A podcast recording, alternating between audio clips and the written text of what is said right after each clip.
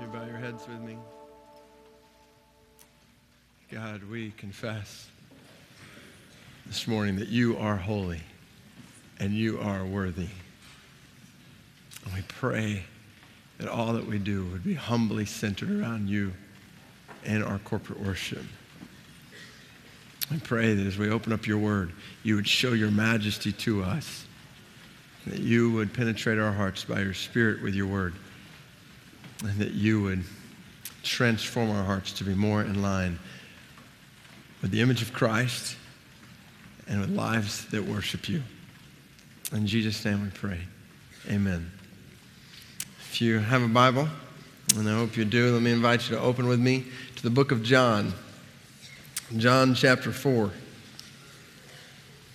I want to invite you to pull out those notes from the celebration guide that you received when you came in.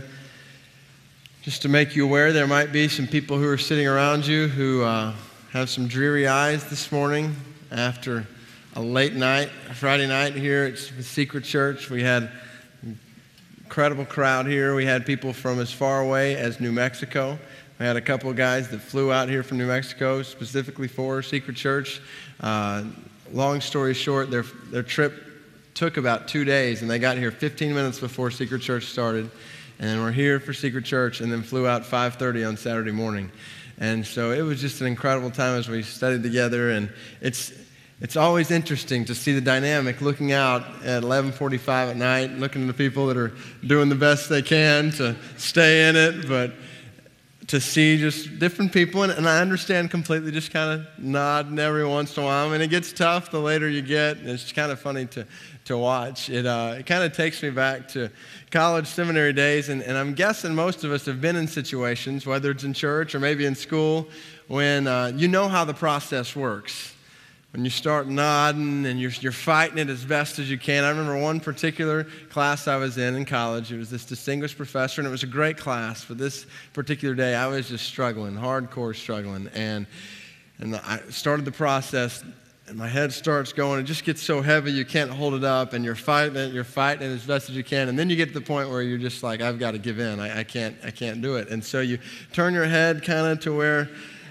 the professor can't see your eyes, like, like he doesn't know what's going on. And so you kind of turn it to where he can't see your eyes, and then you just conk out. And that's the way it works. Uh, and if you've ever done that before, then you know that oftentimes just a, a little small sound will all of a sudden cause this kind of jolt in you. when you're young and you fall asleep in church and you wake up, like the whole pew shakes when you wake up. All it takes is something little. on this particular day in this college classroom with this distinguished professor, what, what woke me up was not the sound of a pencil dropping or somebody shifting in their desk. It was the, the sound of my drool hitting my notes.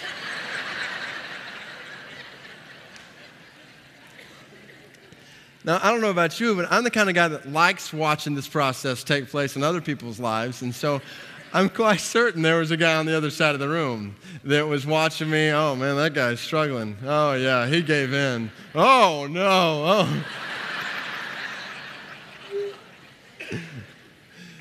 Isn't it wild how you can be in one location but really be far away from that location at the same time? One place, yet be really far away. Do you think that is possible in corporate worship? Do you think it's possible for us to be in corporate worship, but not really be in corporate worship because our head or our heart is far from what's going on. This morning, I want us to talk about the non negotiable of honesty in corporate worship.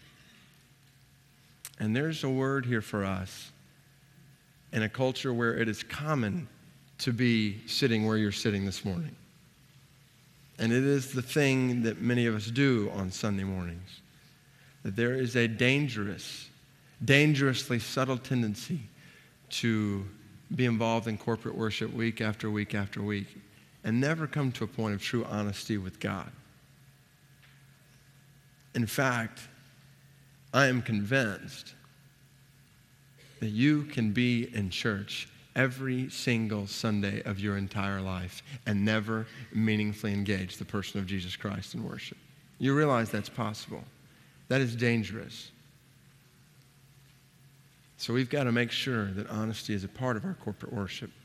And I want us to see that in a story of what I'm going to call a spiritual pretender.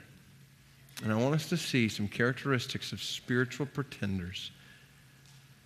And what I want us to do, we're going to look at four different characteristics. My challenge for every single person in this room, whether you are a leader in this church, you're on staff or an elder, or whether this is the first time you've ever been to this church, whether you have been in church all your life or this is the first time you've even come to church, regardless, across this room, as we look at these characteristics, I want to challenge you to see if any of these characteristics is present in your relationship with God or your worship.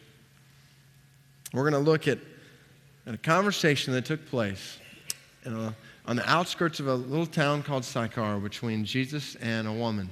This woman, if you could put yourself in her shoes, has come out to draw water from this particular well, Jacob's well, and she's come out alone. She's by herself.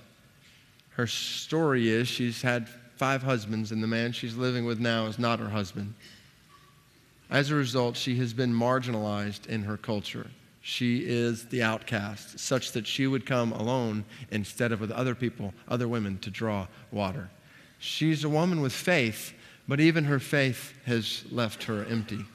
And so I want to invite you to put yourself into her shoes because this is the person Jesus has a conversation with about what honesty and worship is all about. Look at John chapter 4. We'll start in verse 13. Picking up on their conversation, Jesus said, Everyone who drinks this water will be thirsty again. But whoever drinks the water I give him will never thirst. Indeed, the water I give him will become in him a spring of water welling up to eternal life. The woman said to him, Sir, give me this water so that I won't get thirsty and have to keep coming here to draw water.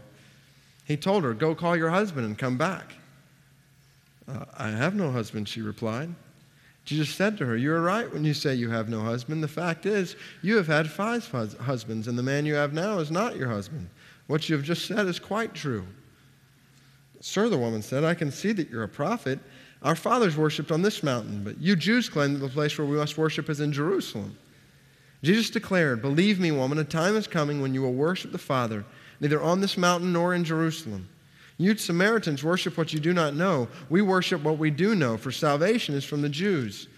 Yet a time is coming, and has now come, when the true worshipers will worship the Father in spirit and truth, for they are the kind of worshipers the Father seeks. God is spirit, and his worshipers must worship in spirit and in truth.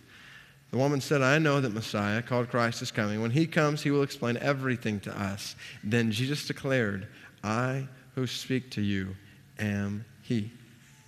Four characteristics of spiritual t- pretenders. First, spiritual pretenders try to worship without being honest with God. Spiritual pretenders try to worship without being honest with God. What we've got here in the beginning of this chapter is a conversation between Jesus and this woman about water. She's come out to draw water. Jesus is using this picture to talk about how he gives water. He satisfies the thirst of our souls in a way that nothing else can satisfy. That's their conversation up to about verse 16. And then there's a pretty abrupt transition. He says to her, Go, call your husband and come back.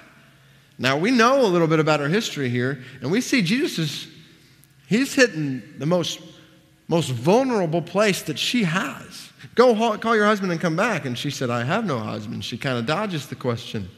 She just said to her, You're right when you say you have no husband. The fact is, you've had five of them. And the man you have now is not your husband. What you have said is quite true. Jesus is not playing games here. He goes right at the issue, the core issue in her life. And so, what does she do? She does exactly what most of us would do she changes the subject. Well, since we're talking about all of my husbands, let's have a theological discussion about where you think we should worship on your mountain or this mountain. And all of a sudden, we see this woman dodging the question, then trying to put the question aside. She's avoiding at all costs being honest with this man that she's talking to. Now, this is not a new thing in Scripture when it comes to our approach to God with our past, with our sin. Hold your place here. Let's go back to the very beginning of the Old Testament. Look with me at Genesis chapter 3. A story I'm, I'm guessing many, if not all of us, are familiar with. Genesis chapter 3, the fall of man, when sin entered into the world. Look at Genesis chapter 3, verse 6. Remember the story of Adam and Eve being tempted. Let's look at their response when they were confronted in their sin. It says in verse 6 When the woman saw that the fruit of the tree was good for food and pleasing to the eye, and also desirable for gaining wisdom, she took some and ate it. She also gave some to her husband who was with her, and he ate it. Then the eyes of both of them were open, and they realized they were naked, so they sewed fig leaves together and made coverings for themselves. Then the man and his wife heard the sound of the Lord God as he was walking in the garden in the cool of the day, and they hid from the Lord God among the trees of the garden. But the Lord God called to the man, Where are you? He answered, I heard you in the garden, and I was afraid because I was naked, so I hid. And he said, Who told you that you were naked? Have you eaten from the tree that I commanded you not to eat from? The man said, What does the man do? Blames it on the woman. The woman you put here with me, she gave me some fruit from the tree and I ate it. It's her fault. The Lord God said to the woman, What is this you have done? The woman said, Not to let the women off the hook here. The women passed the blame as well. The serpent deceived me, and I ate. So the Lord God said to the serpent, and the passage goes on. Do you see the evasion of the issue? You see them hiding from the Lord, and then when they're brought face to face with the Lord, it was her fault, it was serpent's fault, passing the blame, not wanting to be confronted in sin, trying to not be honest with God about what's just happened. Well, that's the first book in the Old Testament. Go to the last book in the Old Testament, the book of Malachi. Look at Malachi chapter 1. Easiest way to find it is just go to Matthew and then take a left. Malachi chapter 1. You can go through all the minor prophets if, if it would bring you pleasure, but it'd be a lot easier to do it the other way. Malachi chapter 1.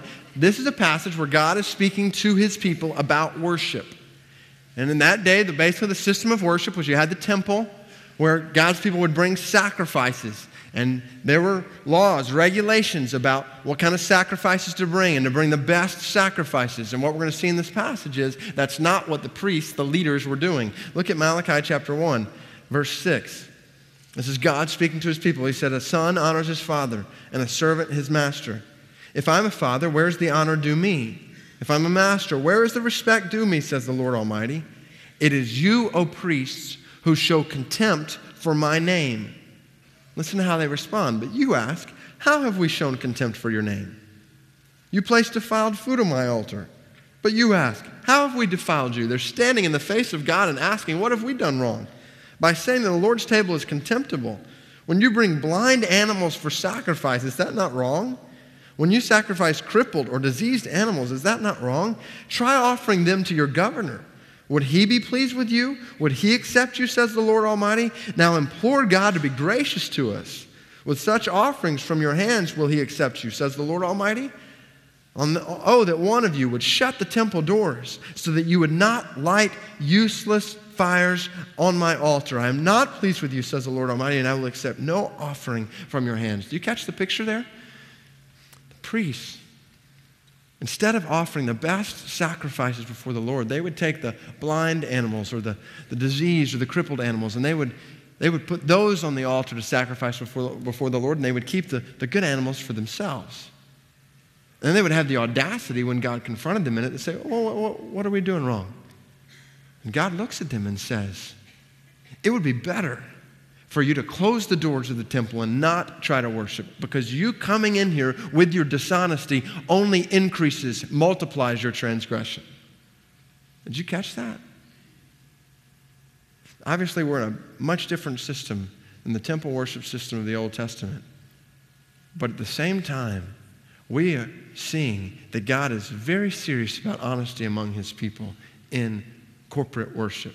In fact, you get to chapter 2, verse 3, look at well, listen to what he says to the priests. He says, Because of you, I will rebuke your descendants. I will spread, get this picture, I will spread on your faces the offal, the dung from the festival sacrifices, and you will be carried off with it. God takes honesty in corporate worship extremely seriously. So that's why when we get to John chapter 4, we see Jesus confronting head on the sin in this woman's life. And there's part of us when we read him saying these things wondering, isn't that insensitive of Jesus? Is that, is that appropriate for him? I mean, this is, the, this is the wounds in her life that he's just opening up. Maybe the God of the Old Testament would do that, but Jesus? Why would Jesus be bringing all of this to the forefront? Why would he do that, even, even at the risk of bringing her to experience the pain of reliving that over and over and over again? Why would you just do that? I think there's two primary reasons. Number one, because Jesus desires not just to confront us in our sin, but he desires to cover over our sin. Jesus desires to cover over our sin. And the beauty of what's happening is in John chapter 4, it's what we see all over Scripture. We all have sin in this room, every single one of us, without exception. And either we can try to cover it or God will cover it for us. That's our option. And praise be to God that He has taken the initiative and come to us in the person of Christ and said, I want to expose your sin so that I might cover it with my grace. But don't miss it. We can't see sin covered in grace until it's exposed, until it's out there. That's why it was necessary that she come to a point of honesty with Christ, because he desired to cover over her sin. Don't miss the picture here. God delights in taking the dirtiest sinner in this room and cleansing our sin with the righteousness of Christ, with the blood that he shed on the cross. He delights in that. At the same time, he will not be mocked. He will not be mocked and receive our songs and our religious activity if we leave honesty with him behind us. If we come in here and we sit on our sin and we pretend like it's not there and we pretend like it's not that bad or we pretend like it's not real, then we'll miss the point, the whole point of corporate worship. A guy named Cornelius Plantinga talks about the seriousness of sin and how that's being undermined today. One of my favorite quotes is this For the Christian church, even in its recently recently popular worship trends for the Christian church to ignore, euphemize, or otherwise mute the lethal reality of sin is to cut the nerve of the gospel. For the sober truth is that without full disclosure of sin, the gospel of grace becomes impertinent, unnecessary, and ultimately uninteresting. We do realize that if we come in here and don't talk about sin and don't talk about judgment and pretend like everything is great and there's no sin in our lives, then we may walk out of here with a good feeling, but we will cut the nerve of the very gospel that brings us together.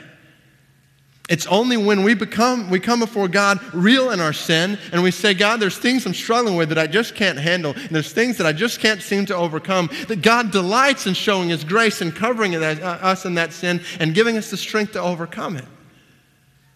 But we can't get there if we hide it. He wants to cover over it.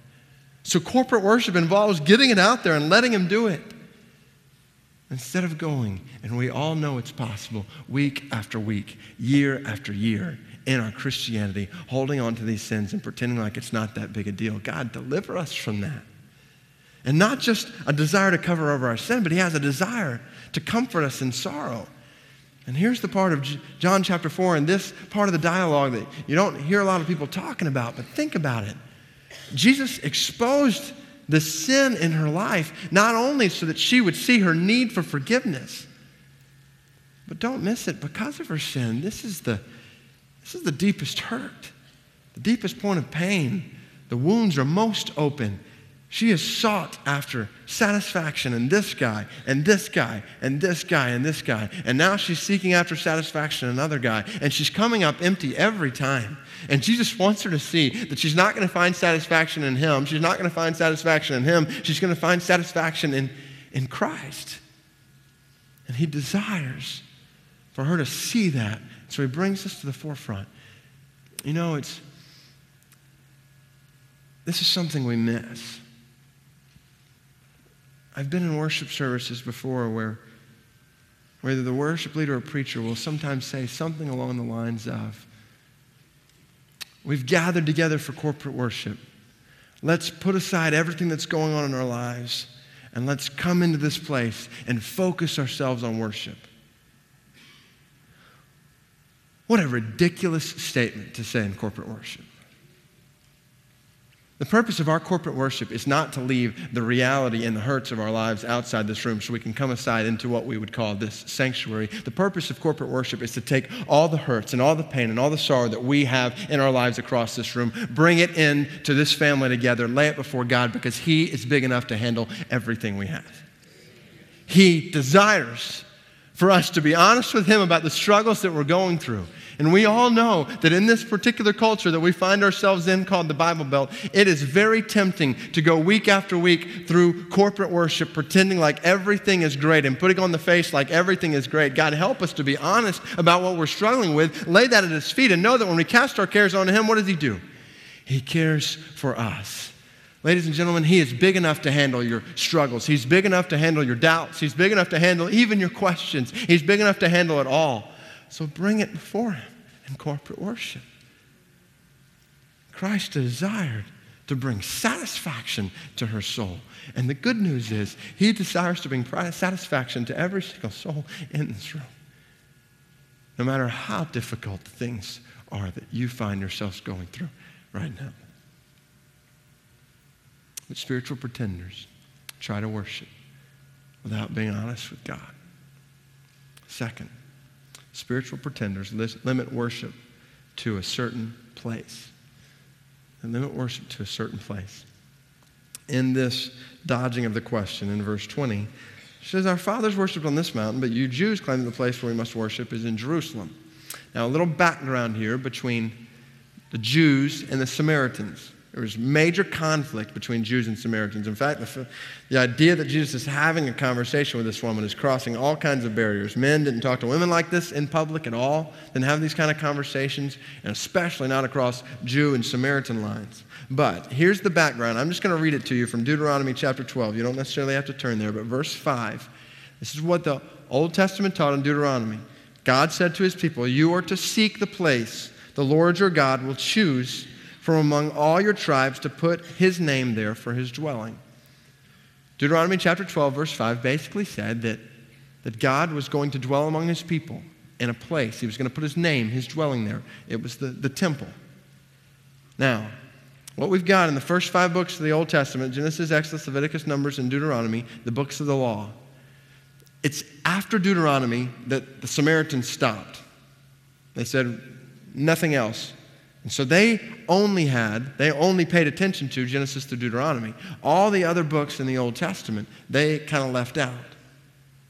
As a result, what you had is the Jewish people knowing Deuteronomy chapter 12, verse 5, God is going to put his name, his dwelling somewhere, and God reveals that through prophets that this would be in Jerusalem, through the Davidic line that son of David, Solomon, would build the temple there in Jerusalem. That's why the temple was in that city, and that's why they went there to worship. Well, the Samaritans had a different idea. Because they stopped at Deuteronomy, they basically took Genesis to Deuteronomy and said, okay, where does, where does God want his name to dwell? And they go back to Genesis and they see Abraham, the first sacrifice he offers in the promised land is at a place called Shechem that is overlooked by Mount Gerizim. And so they say, that's the place where we're going to go to worship. And so, what you had from that point on was a historical division between Jews and Samaritans. Jews would say you worship in Jerusalem, Samaritans say you worship at Mount Gerizim. And so she brings this issue up. Where do you think we should worship? And what I want you to see in her bringing this up is I want you to see us. I want you to see the tendencies we have to misdefine worship we misdefine worship according to external circumstances. Well, where, where, where does worship take place? At Mount Gerizim or in Jerusalem? We misdefine worship according to external circumstances. Now, obviously, we're not debating today whether you go to Jerusalem or Mount Gerizim to go worship. Obviously, a lot has changed since then. However, when you think of corporate worship, what do you think of?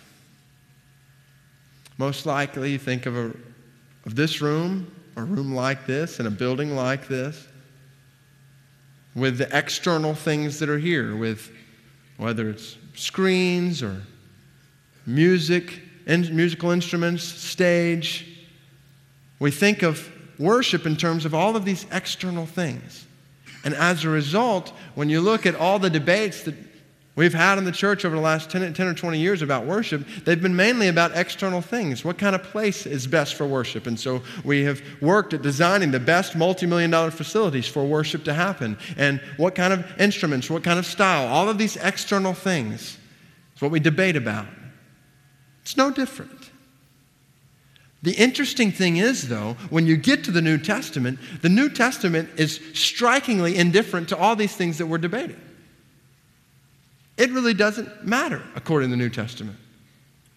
In the end, what matters is not the external circumstances. What matters, what we see Jesus doing, is redefining worship according to internal circumstances.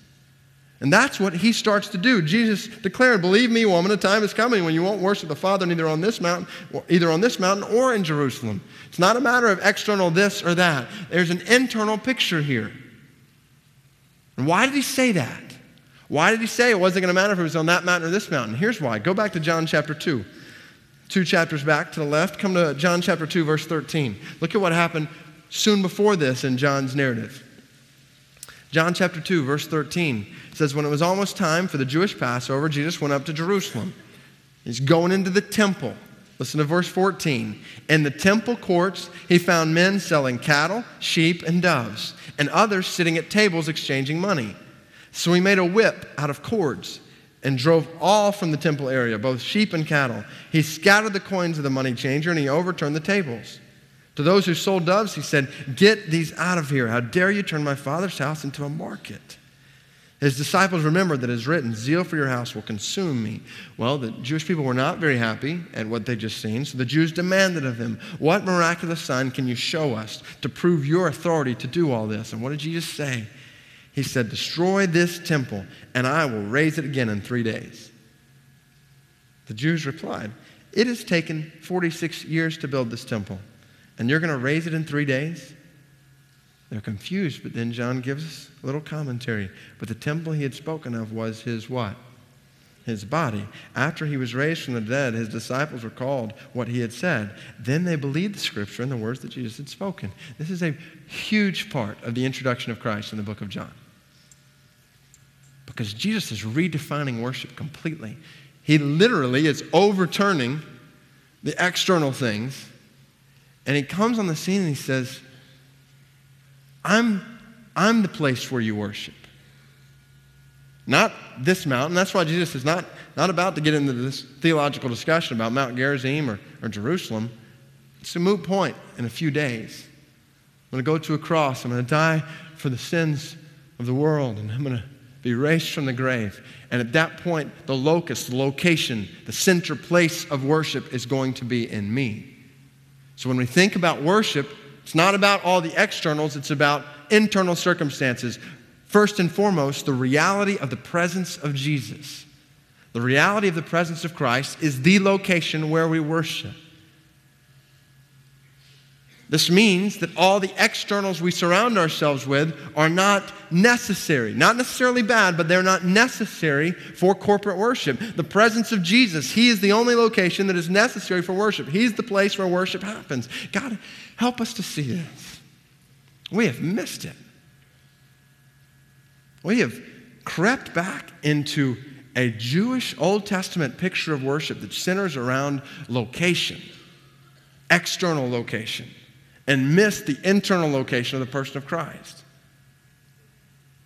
And I want to be careful what I'm about to say because this is part of the reason Jesus got killed by the religious leaders, and it's, it's the reason Stephen was stoned at the temple, stoned by the Sanhedrin, because he started talking about the temple. So just follow me on this, okay? But, but if we come into a building and we begin to rely on all the external things in this room to create a sense of worship, such that when they come together in a smooth and powerful way, then we walk away and says, wow, we worship today. Or if they don't come together quite like we thought, and you know, the music really didn't do it for us today, and the sermon really didn't do it for us today, and so we walk away and we think, you know, I really, I really didn't worship today. It just wasn't there for me. You see how our worship is based on externals at this point. And what happens is, if that continues week after week after week, then people start to say, you know, I just can't worship there anymore. I need to go to another place to worship. And then they'll fade there. I just can't worship there anymore. God help us. What an unbiblical statement to say, I can't worship in that setting. And this is the whole point of worship. God help us, our brothers and sisters who are in chains around the world are in worship together. God help us if they're in chains in worship. God help us to be able to worship together in our churches, regardless of external circumstances. And the problem is, it even affects our, our view of God and our personal relationship with Him because when we start to focus on all of these externals, and for some reason, they're not coming together. They're not giving us the feeling that we're looking for when we come into corporate worship. Then what we do is we start to walk out of here thinking, you know, I, I'm just not feeling God anymore. And we start to wonder if God is still there, God is still pursuing us. All we need for worship is the reality of the presence of Jesus Christ. He is the location where worship happens. And if you have Jesus, it does not matter if you are in a prison cell in Asia. It does not matter if you're in this room. It doesn't matter if you're in a house church in another part of the world. All you need is the presence of Jesus for worship to happen. We've got to see this, especially as we want to be a part of a global mission. The way we are going to reach the nations for the glory and the worship of Jesus' name is not by building buildings like this all over the world. Do we have that much money? Absolutely not. What a horrible strategy to impact the world with the worship of God. Instead, we will go one by one in small groups and we will penetrate the world with the presence of Jesus Christ. We will introduce people all over the world to his presence and they will begin to gather together around his presence, whether it's in secret late at night, whether it's in small groups in homes, or maybe it's in a building, wherever it is, it won't matter because they'll be gathering together around the person of Jesus Christ. We've got to see this. Not only the reality of his presence, but second, the response of our hearts. The response of our hearts. Jesus goes on to start talking about how God is spirit. We worship him in spirit. And there's debate over whether or not that's a reference to the Holy Spirit or not, or whether it's just talking about the nature of God. Regardless, the point is clear God is not limited to external things. That's what he's trying to say. And this is this is all over the New Testament. Let me show you two instances. Go back to Matthew with me. Go back to Matthew chapter 15. I want you to underline this verse. It's a verse we need to take to heart when we consider our corporate worship. Jesus is speaking to the religious leaders, and again, we're going to see him speaking pretty seriously. You'll notice that just about all the passages we're looking at from Jesus this morning are not, they're not happy passages. You don't, you don't walk away with a you know, this fuzzy feeling, wow, that was really touching. No, this is serious. Look at Matthew 15, verse 6. We'll start about halfway through it. You nullify, thus you nullify the word of God for the sake of your tradition, you hypocrites. Isaiah was right when he prophesied about you. Listen to verse 8. These people honor me with their lips, but their what? But their hearts are far from me. Do you see the danger here? We just sang what, five songs? We honored him with our lips, but it's possible for our hearts to be far from him. So Jesus warns against that. He said, It's my presence, and it's the response of your heart. Now, is this just something Jesus talked about? Go over to the book of Ephesians. Take a right, and you go to 1 Corinthians, 2 Corinthians, and Galatians, then Ephesians. Come to Ephesians chapter, chapter 5. Look with me at verse 18. I want you to see how Paul describes worship in the New Testament church.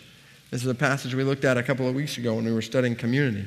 I want us to think about it in relation to honesty. Look at Ephesians chapter 5 verse 18. He says, "Do not get drunk on wine, which leads to debauchery. Instead, be filled with the Spirit." So the Spirit is who leads us in worship, and it says, Speak to one another with psalms, hymns, and spiritual songs. Sing and make music in your what? In your heart to the Lord. Doesn't say sing and make music in your mouth to the Lord. That's implied, obviously, if you're speaking to one another with psalms, hymns, and spiritual songs. But the emphasis here is on spe- singing and making music in your heart to the Lord. And this is a heart deal. That our response to the presence of Christ in our hearts is what makes corporate worship worship. It's not the, the songs we sing, it's not what comes out of our mouths, it's not the routine we go through, it's not the seats we sit in. What makes corporate worship worship is what happens in our hearts. That which only only we know what's going on in. You see how dangerous this can be. That it would be possible for us to come in together and all be faking it today. We've got to guard against this. God, help us to see that corporate worship transcends externals. That it's a matter of what is going on in the hearts of men and women, students all across this room. What's going on in your heart that is the crux of corporate worship. And we are flat out faking it spiritually if all we talk about is externals. It is just evidence that we are faking it to the core. However, when we begin to talk about what God is doing in our hearts, we begin to talk about our hearts being toward, toward, turned toward Him, now we're getting to the core of what worship is all about reality of the presence of Christ and the response of our hearts to Him. And, and even when I, when I say response of our hearts, let me encourage you, that doesn't necessarily mean that every time we come together in corporate worship that you've got this red hot zeal, passion that is just bubbling out of you. That's, that's a good thing to have. But, you know, we've all been there. There's times when we come together for corporate worship when that red hot zeal is, is not quite as hot as we'd like it to be. Maybe we're struggling some in our relationship with God. Still see, though, that and even at that moment, it's still a turning of your heart to Him and saying, I'm, I'm guessing there's people here across this room who are there this morning who are thinking, you know, my desire is not that strong right now, but worship is turning your heart to Him and saying, God, increase my desire. You know, worship involves saying, God, I, I'm pretty out of it. I'm pretty confused about some things that you're doing in my life, and I'm not able to put it all together. It's still at that moment turning your heart toward valuing God. In fact, I would submit that it's in those moments that worship takes steps deeper, far deeper than even sometimes when that passion is just flowing out of us. Corporate worship does not limit worship to externals, to a place and what happens there. Internally, what's going on in response to the presence of Christ. Spiritual pretenders limit worship to a certain place. Third, spiritual pretenders try to worship a God they do not know. They try to worship a God they do not know. When you come back to John chapter 4 and you get to verse 22, he expands. He says, You Samaritans worship what you do not know. We worship what we do know, for salvation is from the Jews. And here, Jesus just comes right out and says what he thinks about the fact that Samaritans have ignored most of the Old Testament. He says, You, you camped out in Genesis to Deuteronomy. And my father's been doing a lot since then, and you've ignored it. All the historical books, the Psalms, the prophets, all of it, completely left out. And he says, because you'd know that salvation comes from the Jews. The picture is the fact that all the Old Testament, not just the first five books, but the whole picture was pointing forward to Christ. And Jerusalem was obviously at the center of that, the locus of that, that he would be the new Israel, Zion, the, all the pictures from the Old Testament. They would know that, but they'd missed out on it because they had ignored his word. Now, again, we're not we're not Jews and Samaritans in this room necessarily, and we're not having some of the debates they were having then. But we do need to see that our worship is hollow if it's disconnected from the Word of God. If when we gather together, this Word is not at the center of our lives as Christ followers, if it hasn't been at the center of our lives all week long, then we come together, and no matter how, how many songs or no matter what words are put up on the screen, they're ultimately hollow because we're trying to worship a God that we have no intimate knowledge of. And don't miss the picture here.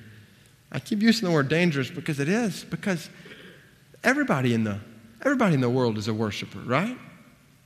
Everybody worships something. The question is not whether or not you worship, the question is who are you worshiping? So, if we are not getting intimate knowledge of God through His Word, then what is to separate us from those who are bowing down and worshiping idols all around the world? You say, what do you mean? Well, I didn't come in here to worship an idol. Well, what is an idol? An idol is something that we create and we look to as God. How often have we heard in the church? How often have we said the statement, the outright blasphemous statement, well, when I think of God, I think of this? The way I view God is this we don't have the right to determine who God is. God has revealed himself to us. Our responsibility is to get into this word, to study it, memorize it, digest it, make it a very real part of our life. And the deeper we go into it, then we come together in corporate worship. And we're not just worshiping blindly, it's not just hollow singing some songs. We've got intimate knowledge of the God we're singing to, and it transforms our corporate worship. Truth, spirit, and truth. It's the truth that sets us free in worship. Takes us to new heights, new depths, new lengths and breadths as we get to know our God. We worship the God we know, and we're not just we're not just on the outside. Don't be surprised. Don't be surprised if when we come in together for corporate worship, if it's just not, not clicking, if we are not spending time in the Word. It only makes sense because you're trying to give adoration to something you don't know. See how spirit and truth go together. They're spirit and truth. Not we worship in spirit or truth in John chapter 4. Spirit and truth. Why and? Well, if you have the word, if you have the word, okay, Dave, we'll get in the word, but you don't have the heart that we've talked about, the spirit. If you have the word, but you don't have that internal heart that's turning toward Christ, then all you've got, the word without the heart, makes us fighters. I give you a picture of what we've done with worship in the last 20 years. If all we do is look at the word and we miss the heart that is there in worship, then we'll just end up debating about this or that, fighting about this or that. And as a result, somebody will go down the street and start Unity Baptist Church. And and then Second Unity Baptist Church, and Third Unity Baptist Church, and we'll have Unity Baptist churches all over the place. Because the Word has turned us inward. The Word without the heart makes us fighters. However, conversely, the heart, you got the heart without the Word. And I wanted a word here that starts with F, so here we go. The, the heart without the Word makes us flighty. It makes us flighty. I couldn't decide between flighty or flaky, and I went with flighty. And, and I, I don't in any way want to offend anybody or any contemporary worship trends. However, if we embrace freedom in worship apart from the depth of the word, then we will not have freedom in worship. We will be captive to our emotions. You will know the truth, and the truth will set you free. It is when we get into the Word and that combines with the heart. We will avoid being caught up in spiritual frenzy and basing our worship on how we felt that day. We will now base our worship on the rock solid truth of God's Word, and it will be the foundation that will never crumble underneath us. So we won't be flighty. We have the heart with the Word. You put them together, and we're worshiping a God we know. We need to be honest with God about the biblical illiteracy that is rampant in our culture. And not just our culture, but the church. And we need to get to know the God we worship. I promise you, it will be worth the journey. Spiritual pretenders try to worship a God they do not know and are content not to know him. Finally, spiritual pretenders put off worship until another time. I know Messiah's, Messiah's coming, called Christ. When he comes, he'll explain everything to us. I told you this was a woman of faith. She, she had religion. And she knew that maybe, maybe there was a day, and this was her last ditch effort to get out of this conversation. And I've got a feeling this is one of the things that that she said that afterwards she was just like, I, I can't believe I just said that to, to, to Jesus. And I'm recorded in all of history of saying, Jesus, well, I know Messiah's coming. when he comes, I'll talk with him. But Jesus looks at her and declares, I who speak to you am he. The beautiful thing about that verse that is missed in our translation here this morning is that in the original language of the New Testament, Jesus declared the one I, I, I who speak to you, and it says, instead of saying I am he, all it says is I am. He's not even in there. I am he helps us finish it out, but it misses part of the point because all throughout the book of John, Jesus is emphasized as the I am. John 8 58, before Abraham was born, I am. I'm the bread of life. I'm the resurrection of life. I'm the way, the truth, and the life. All of these truths, I am. Jesus is the I am. He is God. He is the place where worship happens. And so you need not put it off any longer, ma'am. Worship can happen now. Spiritual pretenders are content to go week after week and would even be content this morning to say, I'll do it later. I'll get honest with God later. I'll get to know the Word later. I've got other things in my life right now I'm not ready for this. I'm not able to do this at this point. I need to get to a point where I'm able to do this. Spiritual pretenders put off true worship until another time. But the beautiful thing in this text, and this is the best part, is this woman comes to a realization of who's standing in front of her. And she realizes two things. Number one, she realizes Jesus has come to satisfy her eternally. Jesus has come to satisfy us eternally. This whole picture of living water in the beginning of the chapter now starts to make sense. You mean uh, it's not? It's not just physical water we're talking about. You're talking about satisfying my soul. So, what does she do? It says in verse 28 leaving her water jar behind, you see the imagery there. The woman went back to the town and said to the people, Come see a man who told me everything I ever did. Could this be the Christ? And they came out of the town and made their way toward him. Here she, she's going telling everybody about who Jesus is. Then you get down to verse 39, it says, Many of the Samaritans from that town believed in him because of the woman's testimony. He told me everything I ever did.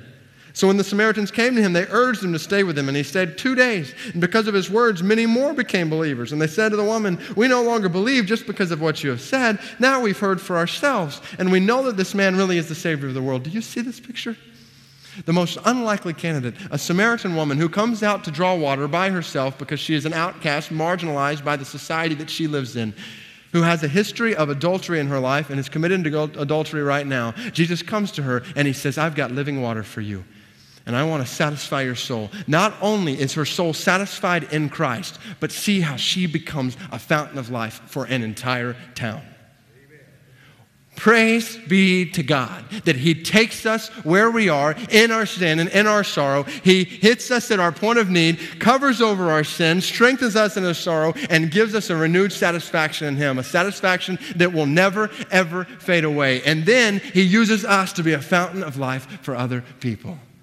This is a picture of corporate worship. Jesus desires to satisfy us eternally. Ladies and gentlemen, why would you want to put that off? Why would you want to wait until another time? When this is who is in front of you. It only makes sense. Worship is the most logical response to who God is. It's not something we're coerced into doing, it's something we're compelled to do. It's not something we have to do, it's something we desire. It only makes sense. Not only has Jesus come to satisfy us eternally, but the Father, the Father has chosen to seek us personally. The true worshipers will worship the Father in spirit and truth. Why? Because they are the kind of worshipers the Father seeks. I want you to let that soak in. Go ahead and put up your pens or your notes or whatever. You can do that. Because I want you to get this.